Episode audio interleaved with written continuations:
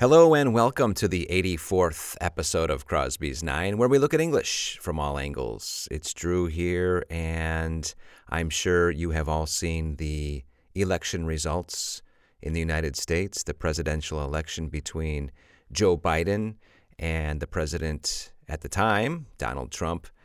And that was a very tight race, don't you think? Please repeat, it was a very tight race. It was a very tight race. We use the word tight when we refer to a very close margin, particularly in an election. When the margin of votes separating the two candidates is very slim or very small, we use the word tight. Think about an election that is very close. We could use the word close, it's a very close race, but really, the cool word to use is tight. It was a tight race, the race between Biden and Trump. Tight. So we use this in an election when we say that the margin was slim or small. And by the way, question how do you spell margin? M A R G I N or M A R G E N? M A R G I N, right? M A R G I N. Tight. A tight election, a tight race. No, I didn't say tightrope. What's a tightrope? Tightrope. It's this long piece of rope that is used by acrobats, and they balance on this rope. It's a very tight rope. Remember, it's a tight rope. It needs to be tight, otherwise, the acrobat would fall to the ground. So, we have the word tightrope, but let's go back and look at a tight race. The word tight is usually used for elections, and you could use the word close. But if we talk about professional sports, competitions like tennis matches or football games, we usually use the word close. It was a close match. The match between Federer and Nadal was very close. We don't usually use the word tight. Right? So if you lose by a large margin, you lose by a tight margin. Now, what happens if you win by a large margin in an election? Is there a word? What's the word? What is the word that we use in English to describe winning an election by a large margin? A landslide. She won by a landslide.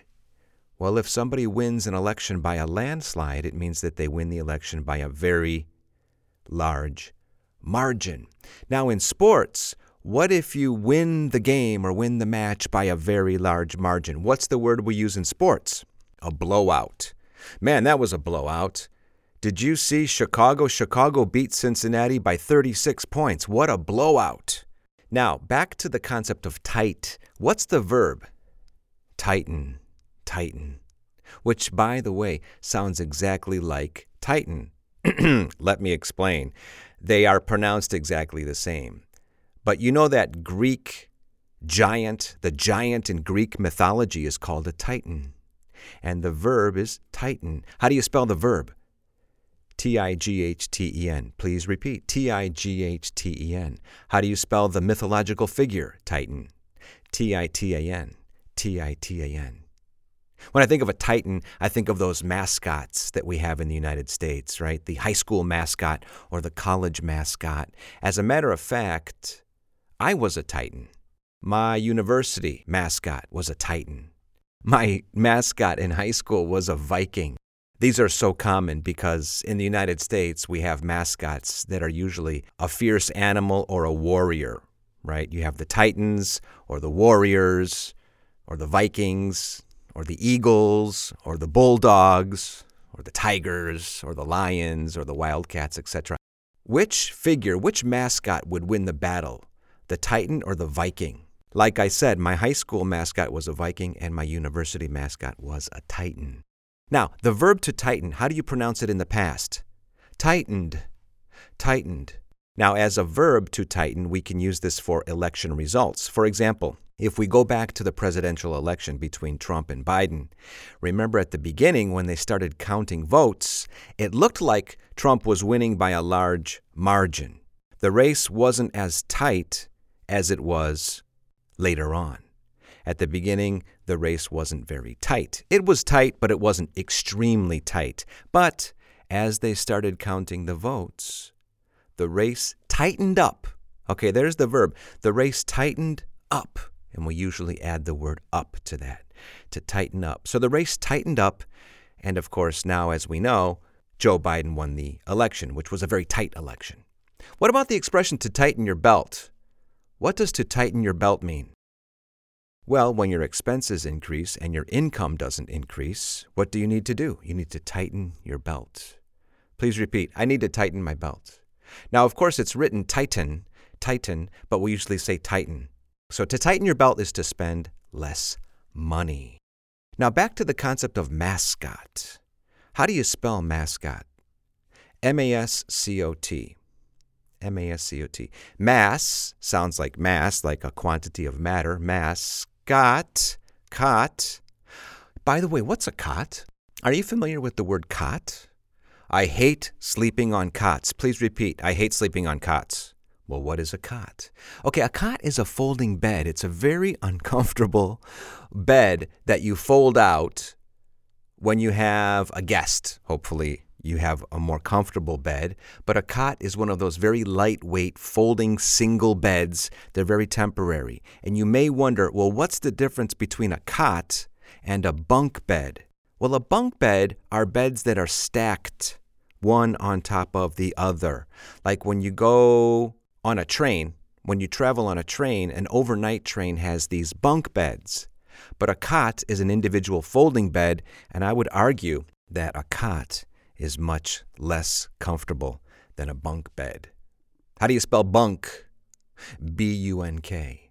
Now, let's take a quick look here at the conditional. It's been a few episodes since we have looked at the conditional, and let's practice this very quickly. Zero conditional. Zero conditional. Give me an example. No, I will give you an example. If you water flowers, they grow. Remember, the zero conditional is a very general idea. If you water flowers, they grow. The first conditional would be if you water the flowers, they'll grow. And if you listen, I added the word the because in this case we get a little bit more specific with the first conditional here.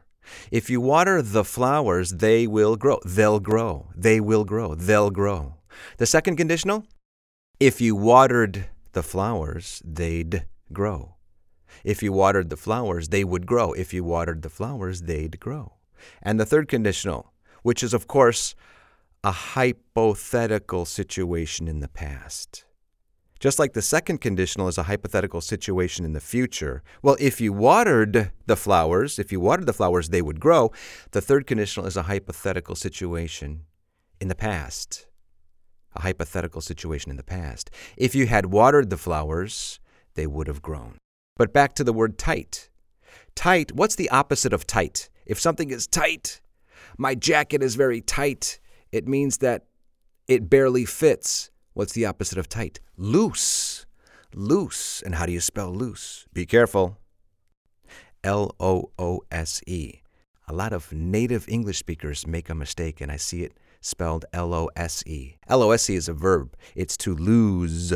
But loose has that S sound, L O O S E, loose. So loose is the opposite of tight. So using the word lose in the conditional, a zero conditional example would be if you lose weight, your jeans are loose. Right? If you lose weight, please repeat. If you lose weight, your jeans are loose.